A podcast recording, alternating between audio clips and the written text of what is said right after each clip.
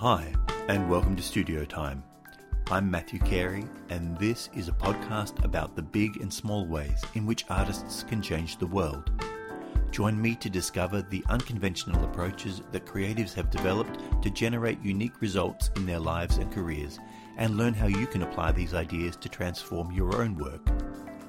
My guest on this episode, Scott Perry, is the founder of Creative on Purpose, where he helps creatives fly higher in endeavors that make a difference. He's also the author of The Stoic Creative and his new book, Endeavor Thrive Through Work Aligned with Your Values, Talent, and Tribe. I've come to know Scott over the past year or two as we travel journeys that are similar in many ways. Although I learned more about Scott's history in this conversation, we share a musical background, mine as a pianist and Scott's as a guitarist. As we talked about his philosophy and approach to teaching guitar, I could see how he has transferred and transformed his strengths and success in the teaching studio to his online platform, BeCreativeOnPurpose.com, where he welcomes all types of creatives. Scott embodies many of the qualities that I think are essential for an artist to thrive. He is intentional about the work he is doing, who it's for, and why it's meaningful. I know that his wisdom and generosity have made a difference in my life, and with any luck, in this episode, I've offered him the chance to do the same for you. I hope you enjoy my conversation with Scott Perry. Hi, Scott, and welcome to Studio Time. Thanks so much for having me, Matthew. It's my pleasure to talk to you. Your podcast was the very first podcast that I appeared on, so it's great to introduce you to the people that are listening to Studio Time. Oh, it was a great episode that you participated in, and I am very, very appreciative of being given the opportunity to speak to your audience. I thought we would start this episode by going back a bit. And I know that you describe yourself as a husband, a father, a teacher, and a musician. And as far as the teaching is concerned, I'm wondering if we could start with you telling me about a teacher that made a difference early in your life. I'll share two teachers that made a difference, and there have been many. So, in the interest of uh, being forthright and honest, I was a difficult child growing up, and there was a, a point when I was in the seventh grade when it appeared to my parents and probably to anybody else watching that I was uh, headed in a direction that was not very healthy for myself or anybody else. And my parents sent me to a private school that was in the town that I lived in. So I was a day student. And it just so happened that the headmaster of the school lived across the street. And because uh, he knew me and he knew my parents, um, there was some financial considerations that were made available. And I went to this private school, and it literally changed the trajectory of my life. I was, for the first time, in very small classrooms where teachers were deeply invested in being teachers, in cultivating and enhancing the lives of young people by making them think critically, by having them engage with great works of literature and with big ideas and teaching in a way that encouraged us to come up with our own ideas about things it was a completely transformational experience and i had a bunch of great teachers but one of the most important was a teacher that i had in a language class that began with teaching latin so at the whatever the ripe old age is of a seventh seventh grader 13 or 14 i suppose mm-hmm. i began studying latin and one of the things that i was translating was the maxims of Marcus Aurelius from his book, The Meditations, which was originally published in Greek, but these snippets had been published in Latin. And I was so taken with those translations that my Latin professor gave me his personal copy of uh, Marcus Aurelius's Meditations, and that book had a profound impact on me. So that was my first great teacher experience. My second was as a musician, I had a lot of experiences with really bad teachers as a youth. And when I went to college, I retook up the guitar for probably the fourth or fifth time after four or five failed attempts.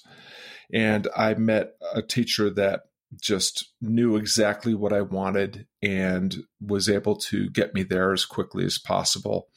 He was a musician who also was a teacher, and he was a teacher first. And so, one of the reasons why my signature reads husband, father, teacher, and musician is because that's kind of my own priority order for how I how I prioritize my life and, and my vocations. That's really interesting. If we could unpack a little bit of that, you started off by saying you were a difficult child. um, if we dug into that a little bit more, how did you know? How did you know you were a difficult child? Um, well, I don't want to. I, my father was. I was born in an army hospital in Oklahoma, in a town that no longer exists, in a in a fort that no longer exists. And then my father was in um, employed by the telephone company, Ma Bell, as it was called back then yeah. here in the States. And we moved around a lot. And moving around a lot when you're a pre adolescent and an adolescent is difficult just because it's difficult to make friends. And uh, I was going to schools that had very large classroom sizes, and I was mostly interested in just kind of hiding in the back and not even being seen. Uh, when you move around a lot as an adolescent. The groups that are willing to take you in immediately are usually not the high achievers and the uh, and the good kids. So I ended up most often hanging out with a tougher crowd that was involved in doing uh, tougher things, and yeah. I was a troubled young man, and uh, I guess that's as much as I have to say about that. Yeah, absolutely, and I don't want to pry, but I think it's it's interesting the the labels that we carry around. Mm. And do you think, looking back, were you intending to be difficult, or was that the label you heard of the behavior you were using? Uh, I think that was uh, maybe a little bit of both. I mean, as a young person, you're just looking for belonging and you're looking to be a part of some sort of group in school. In some ways, at the time, it seemed like a way of just surviving the the experience of being in junior high and high school. And then, but at the same time, I definitely remember feeling like I was better than the behavior and the attitude that I had. My parents certainly had faith in me and they cared for me enough to take action and try to resolve the situation. But when I went to this private school, there were teachers that just were not going to allow me to settle for less than the best that I was capable of. And that was a completely new experience for me. And I immediately responded to that. And I went from being a young person that really didn't give a flip about school and didn't really have any aspirations for anything beyond getting through it and being done and whatever was going to come next, you know, after high school to being somebody that was deeply invested in knowledge seeking and articulating ideas and exploring ideas and uh, you know just was surrounded by teachers and fellow travelers who I looked up to and aspired to be more like. Yeah, belonging is obviously something that we we crave, especially when we're younger. But I think that continues throughout our lives. As you were talking about surviving, I thought about somebody that was moving from school to school was being uprooted from one place and dropped into a new place and having to make connections. I imagine that you would use whatever tactics you could find and maybe the quickest tactics you could find to survive like that. So that makes a lot of sense to me. Yeah, well, it's easy to make it sound more dramatic than it really was, but for the most part, I grew up outside of Boston and then outside of Springfield, Massachusetts. both cities that have a reputation as, you know, having a, a tough side.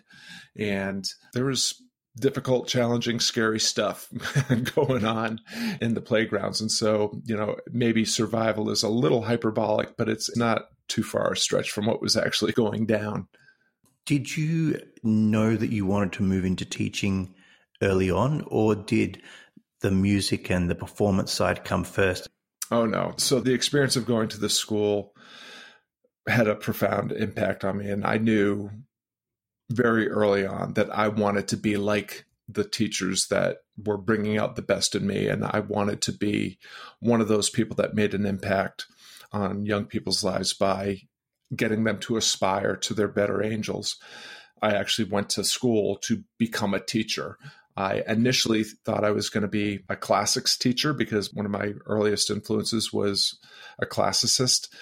And then when that didn't work out, I moved to my second choice, which was to be a, a history major. And I, I actually did end up teaching history at the, well, really at every level, junior high, high school, and, and even at the collegiate level immediately out of college. I didn't really pursue my musical aspirations until I was in college. And then when I bumped up against some difficulties that are just inherent to the educational system here in the States, I decided that I was going to pursue my musical interests. I'll say that that was mostly because, on a financial level, I didn't have too high a bar to meet in terms of being able to make a living as a musician as opposed to being able to make a living as a school teacher. Yeah. You talked about how the guitar teacher that really helped get you going knew exactly what you wanted and helped you get there quickly. What did that mean for you as a student, and how does that influence the way you teach? I certainly aspire to be like the teacher that I met in college, but I think my teaching approach is actually way more informed by all those negative experiences I had in trying to become a guitar player as a nine year old, a 13 year old, a 16 year old, and so forth. I realized that the people that I was learning from were not really very interested in being teachers. They were musicians that weren't able to make a living as a musician. And so teaching was just a way to turn a few bucks and help make ends meet. I definitely remember uh, when I started my teaching studio that I was going to be not like any of those early teachers that I had, and that I was going to do everything I could to listen to the aspirations and the intentions of the people that I was teaching and try to get them to achieve their goals as opposed to just being an instructor that was kind of dripping out information from a, a method book or trying to teach simply what I knew instead of teaching what people actually wanted to learn. I think for me, music is a language. We learn how to use language long before we go to school and learn how to learn our alphabet and learn how to spell and learn the rules of grammar. We yeah. learn language by using language. Anybody that comes to take on an instrument has already a lot of musical knowledge. They understand rhythm. They can respond to it by dancing or clapping or tapping their foot. They understand melody because they can sing, whistle, or hum a song. And all they really need is a little bit of harmony and a little bit of knowledge of how songs are structured. And then the whole world opens up in terms of learning songs and starting to communicate through this, you know, beautiful language of music. There's a few key things you want to open the student up to in order to introduce them to a new world of possibility, I guess. I definitely like to let students know early on, like what I think music is for and what music is. I mean, I've already mentioned that music is a language. I also think that because it's a language, languages are used to communicate, connect, and collaborate with others. Very early on, I introduced my students to the idea that, you know, we're going to, at the earliest possible moment, do what we do in public in front of others. We're going to share our talent and what we're doing with an audience. We're going to attempt to collaborate with other musicians and learn the give and take that's necessary to make music with others. I guess the most important thing is that we're going to remember that we don't work music, we play music, and therefore we're going to have fun and embrace this idea that we are playing music and that part of playing is that we are going to embrace the idea that sometimes things may not work out just the way we want, that sometimes we're going to really embarrass ourselves and make mistakes, but that this is the path towards excellence as a musician, as a communicator, and as a performer. As musicians, we have the opportunity to enhance our lives by enhancing the lives of others by sharing this gift. The idea of, of learning in public by taking your music out of the bedroom where you practice by yourself and start sharing it with other people, whether it's with other musicians or with an audience, is a really powerful step in building confidence and maybe starting to discover who you are as a as a musician or as an artist. And I wonder whether you've got any examples of how you've had to learn in public or you've chosen to learn in public. I don't think anybody takes up an instrument with the idea that they're going to play in their bedroom for their stuffed animal collection for the rest of their lives. But somehow, when you first tell a student, hey, it's time for a recital or we're going to do this show at a local venue for your friends and family, then suddenly there's all sorts of things that happen. And there's a lot of anxiety for most students, regardless of their age, about standing up and being seen, speaking up and being heard. There's the real opportunity to start to talk about things like one of the one of the things I share with students before their first public performance and that when they're asking me how do I not get nervous and I said well you're you're going to be nervous. I mean, that's just part of it. If you're not nervous, then you don't care. And if you don't care, you don't belong up on stage. So, anxiety, in a way, can be viewed as a gentle tap on the shoulder, reminding you that what you're doing matters and it's significant and it's important and should be taken seriously. It's also the opportunity to put things into context. And one of the things I like to say to my students is if you serve the song instead of trying to make the song serve you, things generally go better. Your job as a musician is not to put forth a performance in order to acquire attention and status and profit. Your job is to serve the song and to serve the audience through the song. And if you simply pay attention to your job, generally takes care of itself and sorts itself out. It's just a way of taking all of your ego concerns out of the equation and you can concentrate instead on the craft. That's really where I think the magic happens and where we truly begin to improve our own well being and our sense of happiness and accomplishment in what we do. You mentioned that your Latin teacher eventually gave you his copy of the Marcus Aurelius book. And I know that you've made a, a habit of giving books to your students. I was wondering if you'd tell me about that, what it means to you. Well, I definitely have shared Marcus Aurelius with students over the years, but more frequently, I share books like Steven Pressfield's War of Art, which talks about an artist's journey and dealing with what he calls the resistance, but what you and I might call anxiety or fear. And I definitely have also gifted uh, books by one of our shared mentors, Seth Godin, both Footprints on the Moon, which is a book by Seth that you can only receive as a gift. Uh, it's not available for public purchase, but if you write Seth, he'll sell you copies. And I've bought those by the dozen and given them to, to family, friends, and students. And then uh, there's another book called What to Do When It's Your Turn, which is more or less a graphic novel about the idea that we can choose to pick ourselves and level up and engage in work that is meaningful, that makes a difference, that enhances our lives by enhancing others, and that although there are challenges involved, that the work itself is its own reward.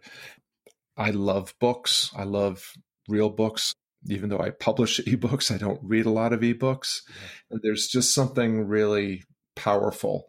You know, I pick up Marcus Aurelius's meditations every day and sometimes just open to a random page and we'll read an anecdote or two and it has a profound impact on my day, regardless of how many times I've read that passage before. And I think I've seen in some of the videos that you've got online your bookcase in the room that you filmed it. And I imagine that there's a number of books that have pride of place there in that bookcase. Well, there's there's more than one. You're seeing one bookcase of two that are in this room, and there's a third in the room next door. I have a very difficult time letting go of books rather than give my own copies away. I typically buy extra copies to give away. I love having even books that I haven't touched in years. I can look at them and I am reminded of the impact that they've had on me uh, at some point in the past. And it just is a way of reminding me that being grateful for having had this journey that I've been on for 54 years now. Wonderful. I've got a question for you, and you may well reject the premise of this question, which it will be answer in itself. But I was wondering how you think about balancing teaching what a student wants to learn versus what you think it's important for them to know. I think that a teacher must do both. So I live in an area of the country where bluegrass and old time music is really popular. Yeah. I tend to attract students that do not want to learn that uh, because even though it's popular in this area, it's not popular in the culture right now. Sure. and so I always like to start where people are. So if somebody wants to learn contemporary gospel music or they want to learn pop tunes or they want to learn classic rock tunes, we almost always start with their interests. And I actually call that setting the hook. If I can get a student to learn a song that they're deeply invested in in the first two or three lessons, I can probably keep them on the hook for a good long time. And while I am always eager to serve the journey that they are setting for themselves, I'm also eager to enhance that journey by bringing in other influences. So, for instance, I feel like jazz is a currently underappreciated genre that has much to teach us about life and collaboration. A lot teach us just about joy and self expression. If I say, let's learn a jazz tune, most of my young students would say, no thanks. But if at a certain point I say, let's take all the stuff we've been learning about learning how to read music and picking melodies and sight reading and all that, and let's let's take the song somewhere over the rainbow that you probably know.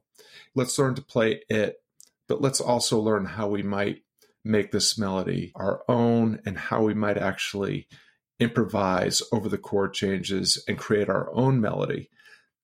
Most students naturally like idea that they're going to play a very well-known tune their own way and that they may actually play their very own melody well, they don't yet know that they're improvising. They don't yet know that they're playing a jazz standard. They're just doing it. And then, you know, I can introduce another song and then another song and then another song. And suddenly they are finding themselves playing jazz and actually really enjoying jazz. I don't see that necessarily as tricking them into it. It's just sometimes we don't know what we like until we're exposed to it. If you've never tried sushi, you're probably not much interested in sushi. But if yeah. you somebody serves you something and you eat it and like it, and then they say, "Oh, that's that's sushi," then suddenly you're a sushi lover. Absolutely. And you know, as you were talking, then I was connecting some dots of my own, and I was remembering back to a couple of weeks ago. I was having a chat with my nephew, and he's in a twist because next year at school he doesn't want to learn German. And I was talking to him about how it's not just about learning the words and the grammar, that when you learn a language like German, it's an entry point into learning about a different culture and a different part of history. And then making the connection that you set up that music is a language, I realized that by learning different genres of music, we're doing the same thing. We're learning about different cultures, we're learning about different parts of history. It gives us an opportunity to discover a lot more than just the notes and the musical style. Yeah, well, the other thing is, as you get exposed to other genres of music and as you grow to appreciate them, you can circle back to the basic principles. And one of the things that I like to share at the beginning, in addition to, you know, kind of the three basic elements of music, two of which we already have some knowledge of in terms of melody, rhythm, and, and harmony, there's only 12 notes. And all the music that we're familiar with is made with those 12 notes. To me, that is just absolutely mind blowing. And it's what, before I learned any music theory, before I learned how to read music, I always viewed music as this magical, mystical thing that nobody really understood. And when I put myself through the journey of learning how to read music and learning the basics of music theory and the basics of classical and, and jazz theory, uh, and I realized that this is this is all there really is. These twelve notes. I mean, it didn't it didn't disabuse me of the fact that this is a magical, mystical thing. It actually enhanced it. Yeah. We can have Tchaikovsky and Robert Johnson and Django Reinhardt and Charlie Mingus and you know, you just go on down the line. They all are playing with the same 12 notes. It just blows my mind. And communicating the same basic human emotions too, but in very different ways, right? Yeah, music does speak to our aspirations and our basic needs. They're all just different ways of telling the same stories. I love the directness of the blues. I love the sophistication and the playfulness of jazz. I love the simplicity and directness of country music. And I love the the playfulness and the drama of you know rock and pop music and I love the sublimeness of gospel music. It's there's all these different nuances and layers kind of inherent to every genre and the more you are able to embrace them all, the more completeness I, I think we we have as human beings, and the more connection points we can have with with others.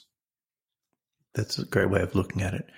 If we took a step sideways, so we've been talking about music for quite a while, and you told me that you you studied to be a teacher, but Interestingly, although you and I are both musicians, it wasn't as musicians that we first connected. And it seems to me that you discovered the ideas that you wanted to teach applied to musicians, sure, but they applied to other people as well. And so I'm wondering if you could talk about how you began sharing your work with that different audience.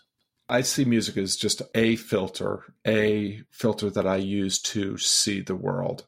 And I think that we're all teachers some of us are teachers in a way that we enhance other people's lives by empowering them and giving them opportunities and, and providing guidance and direction. And then sometimes I've found that some of the most profound um, knowledge that I've learned has have come through really negative experiences with teachers, as I kind of laid out with my musical education. Teaching you what not to do. Yeah, exactly. I, I call it the negative archetype. The teaching is the most important thing. It is the gift that we have to share with others. And at the same time, everybody that we come into contact, there's an opportunity there to learn something and to see them as a teacher.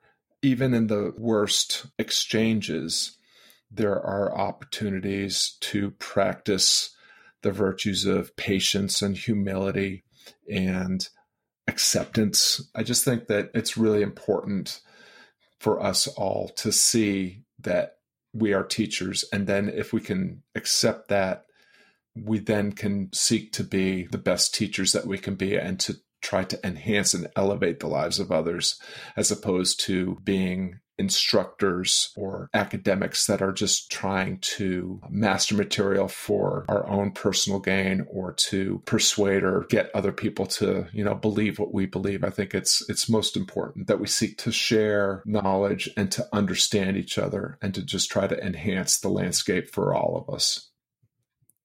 On a practical level I mean, we know now about the studio that you've got where you teach in person which is in Floyd Virginia. But you also have a studio, if you like, online where people can join you and learn from you and with you there. How did that start? I do have a music teaching site that's called guideguitarlessons.com, and that's primarily just a, a business card for my in person lesson practice. I did make uh, an effort to try my hand at online teaching. And I didn't find that satisfying in the same way that in person teaching is. But my primary endeavor online now is Creative on Purpose. And that is a teaching platform of a very different kind. What I'm trying to do through Creative on Purpose is help people step into whatever's next for them with integrity and intention to help them identify work that makes a difference and to align that work with their values, their talents, and their tribe so that they can experience more well being while they are enhancing the well being of others. And that's my primary online teaching tool at this point. Is that something that's always been important to you, Scott? Or was there a, a point somewhere in your career or your development where that started becoming more pressing for you? The big shift for me was when I participated in the Alt MBA in August of 2016, which is a program that's created and run by Seth Godin and his team. When I joined that program, I kind of felt guilty because I've had a really good run doing work that I really love to do with people that I really like to work with. And I've made a living as a musician and a teacher in a culture that doesn't really value either of those pursuits much. I've raised a family and I've lived in homes that we've owned and we've driven cars that we've owned. And that's, I think, when you think about making it as a musician, I think if you make enough one day to get up and do it again the next day, I think you've made it.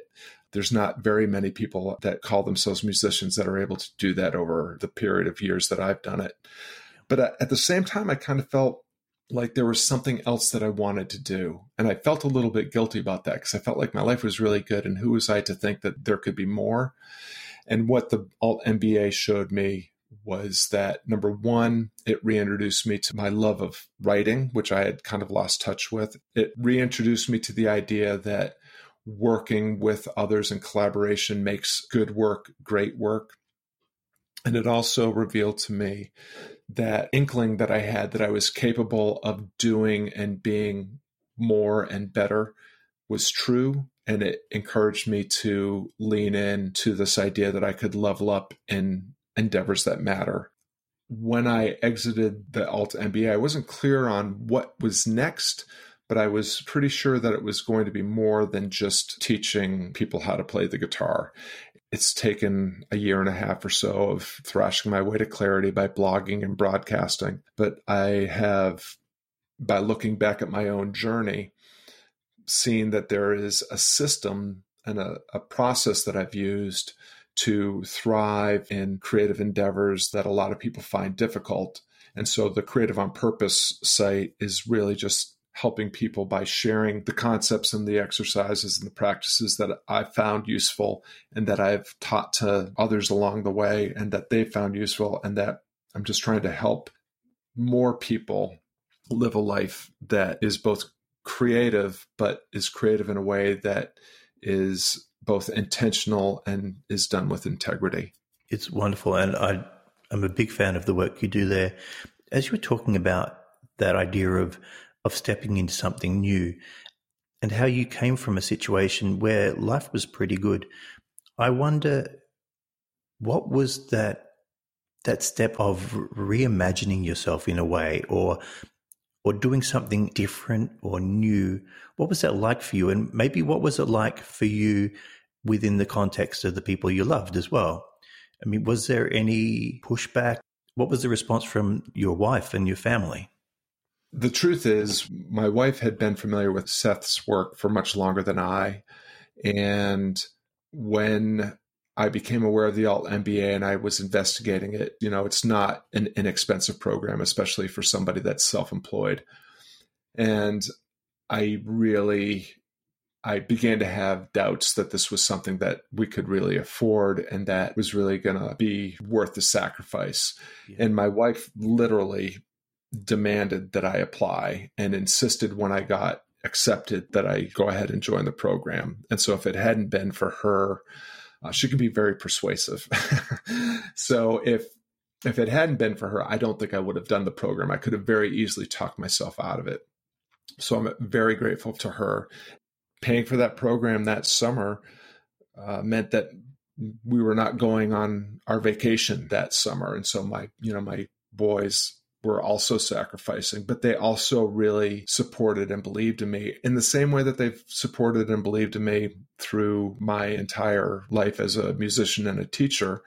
Things have not always been easy, but they've recognized that this is who I am and this is what I feel I've been put on the planet to do. And this is, um, this is work that matters to me and that I just can't imagine doing anything else when I went through that program and went through this transformation and then was talking about other things that were not necessarily music related, there was no, there was nothing but just go. I mean, they, they saw that I was lit up, that I was really engaged and that I was passionate and I was doing my best to do things with as much intention as possible. One thing that my wife certainly recognizes, but my boys do too, is that I am persistent and I will see things. I, I, will I will do everything that's possible to bring about the results that I seek to bring.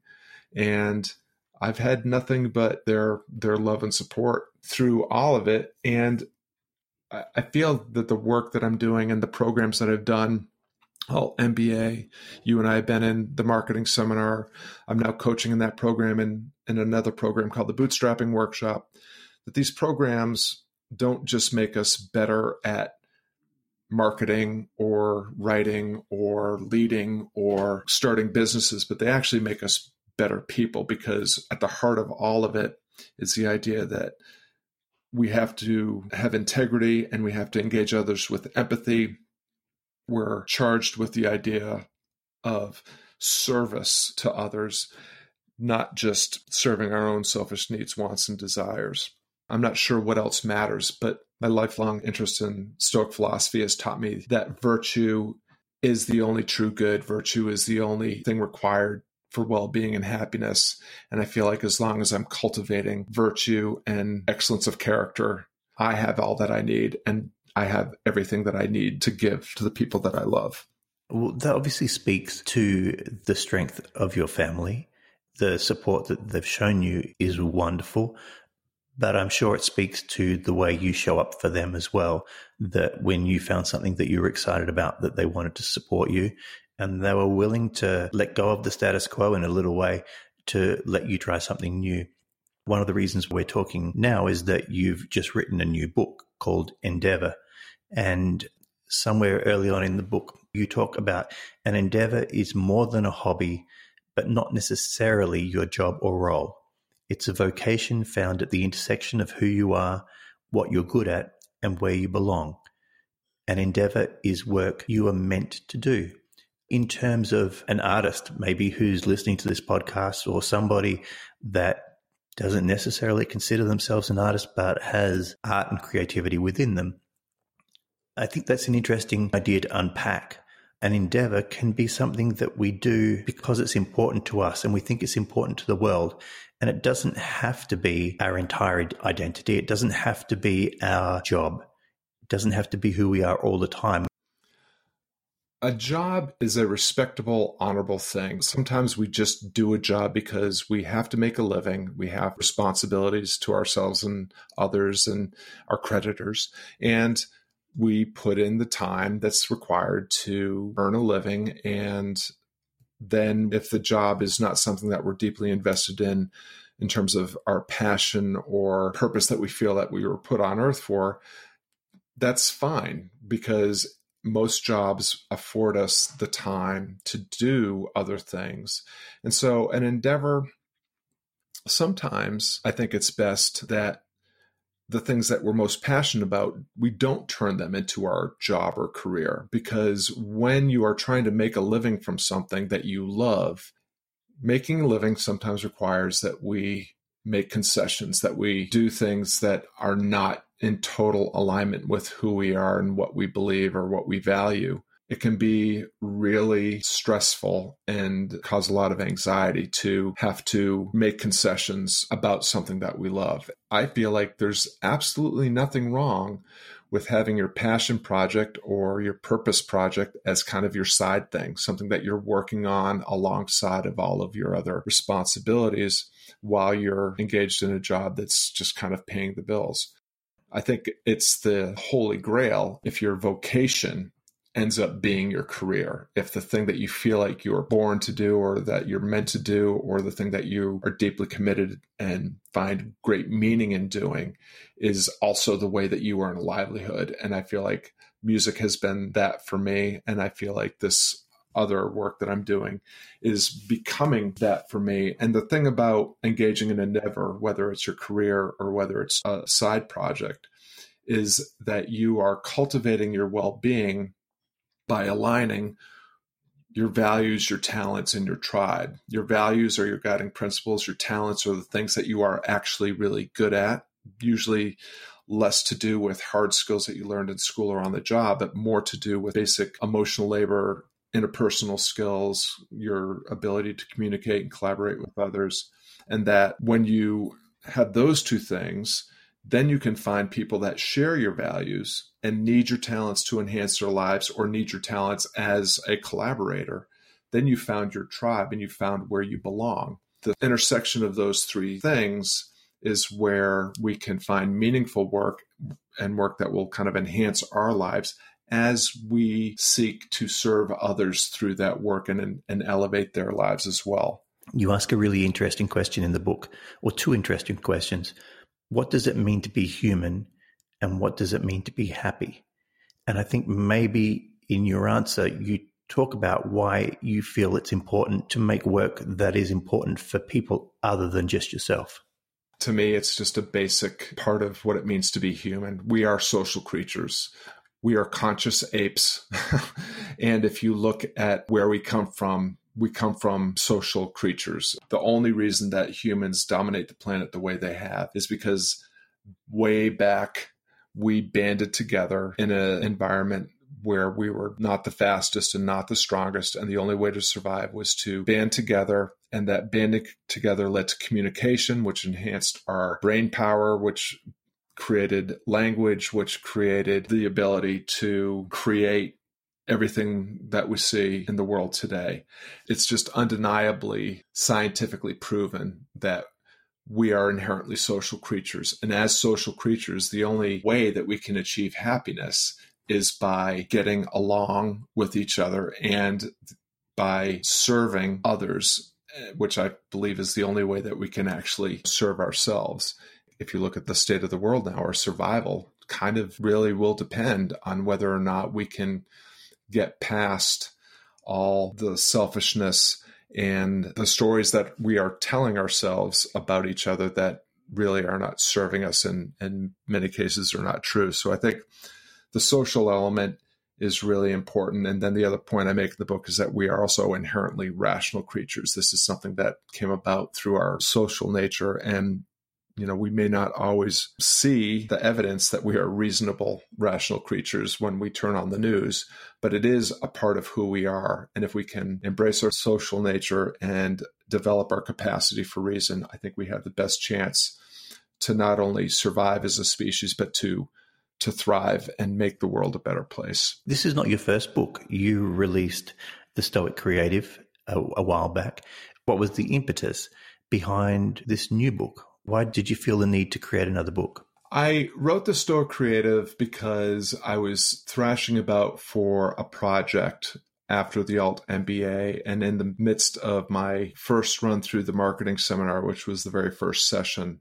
I exited the alt MBA knowing that I wanted to do something with my lifelong interest in ancient Stoic philosophy and my lifelong interest in being a creative person and developing my creativity. I decided that I would just marry those two things. Yeah and so the Stoic Creative was born, and I just was sharing all the exercises and concepts that Stoic philosophy had taught me and how they informed my creative journey. As grateful as I am for that book reaching an audience and for all the positive comments I've received about the book and for all the good that I feel like it's done for people, I didn't feel like it was certainly my best work. I don't know of many authors that feel like their first book is their very best book.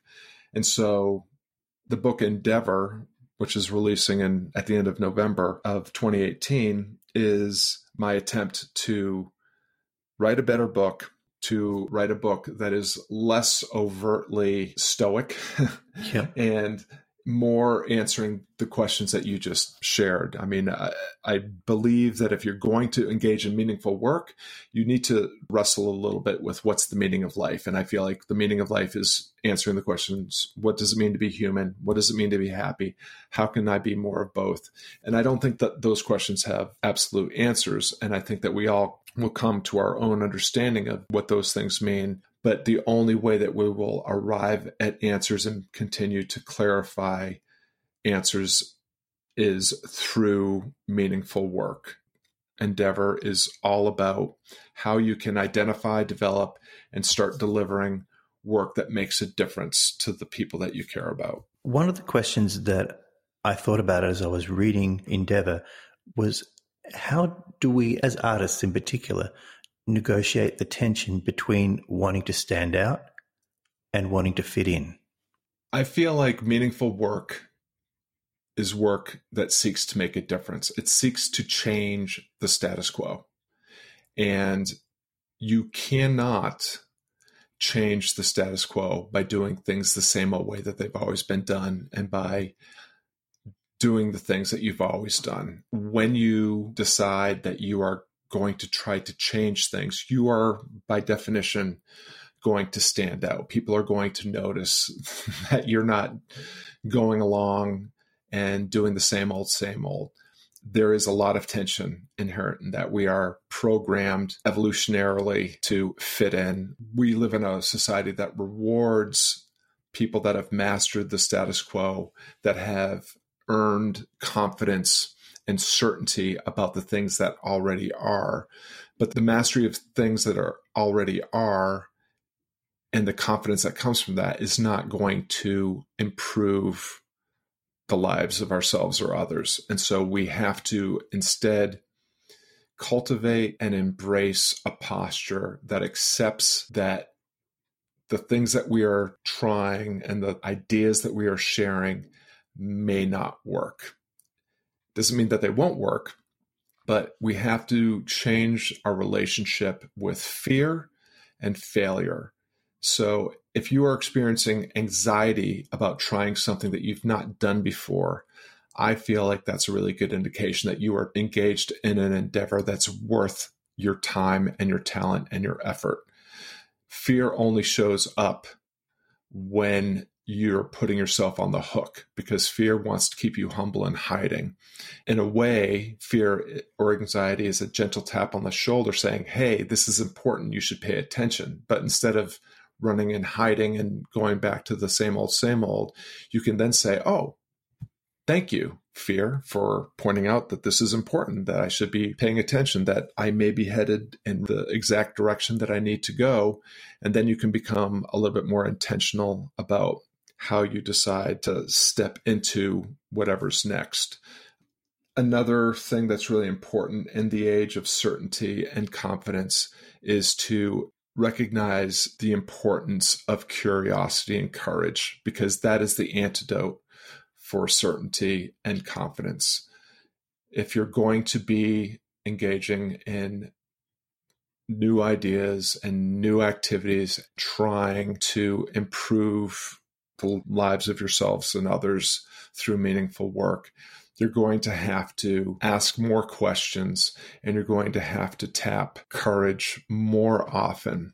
You're going to have to embrace the idea that the work itself and the posture and mindset that you are engaging as you step into uncertainty is that that is the reward chasing fame and fortune is not going to enhance your life it's the posture and the mindset of the curious and the courageous that is going to give you a sense of well-being and is going to cultivate a sense of meaningfulness as you continue to lean in. That's great, Scott. There's bunch of pull quotes from that last answer that I could pull out and share with people. It's wonderful. And certainly, people that go to your site uh, for Creative on Purpose will discover you talking about that and and demonstrating it over and over again. I think you are certainly living what you teach.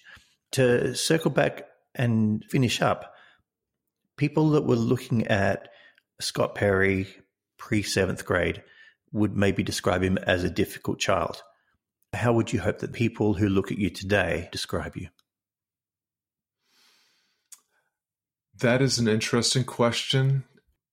One of the things that I've learned through my long study and embracing of Stoic philosophy is that what other people think and what other people do is beyond my control. It's not up to me. All I can do is to try to be the best person that I can be and to try to do the most good that I can do. I have to be satisfied with that. Now, maybe that can influence other people's opinion, or maybe it will influence my reputation, but ultimately, I can't control the thoughts and behavior of others. And so, as I grow older, I am totally satisfied with just doing the best I can with, you know, what little God gave me and trying to do the most good that I can and to continue to cultivate the good within me. And I have to leave the rest up to whatever others decide. I agree. There, I understand what you're saying there totally. But let me just try and put you back on the hook a little bit. okay. Because you did own the label of difficult child once upon a time. So let's rephrase the question. How would you like to think of yourself? What label would you like to give yourself tonight when you're thinking about your day, when you're thinking about your life before you put your head down on the pillow?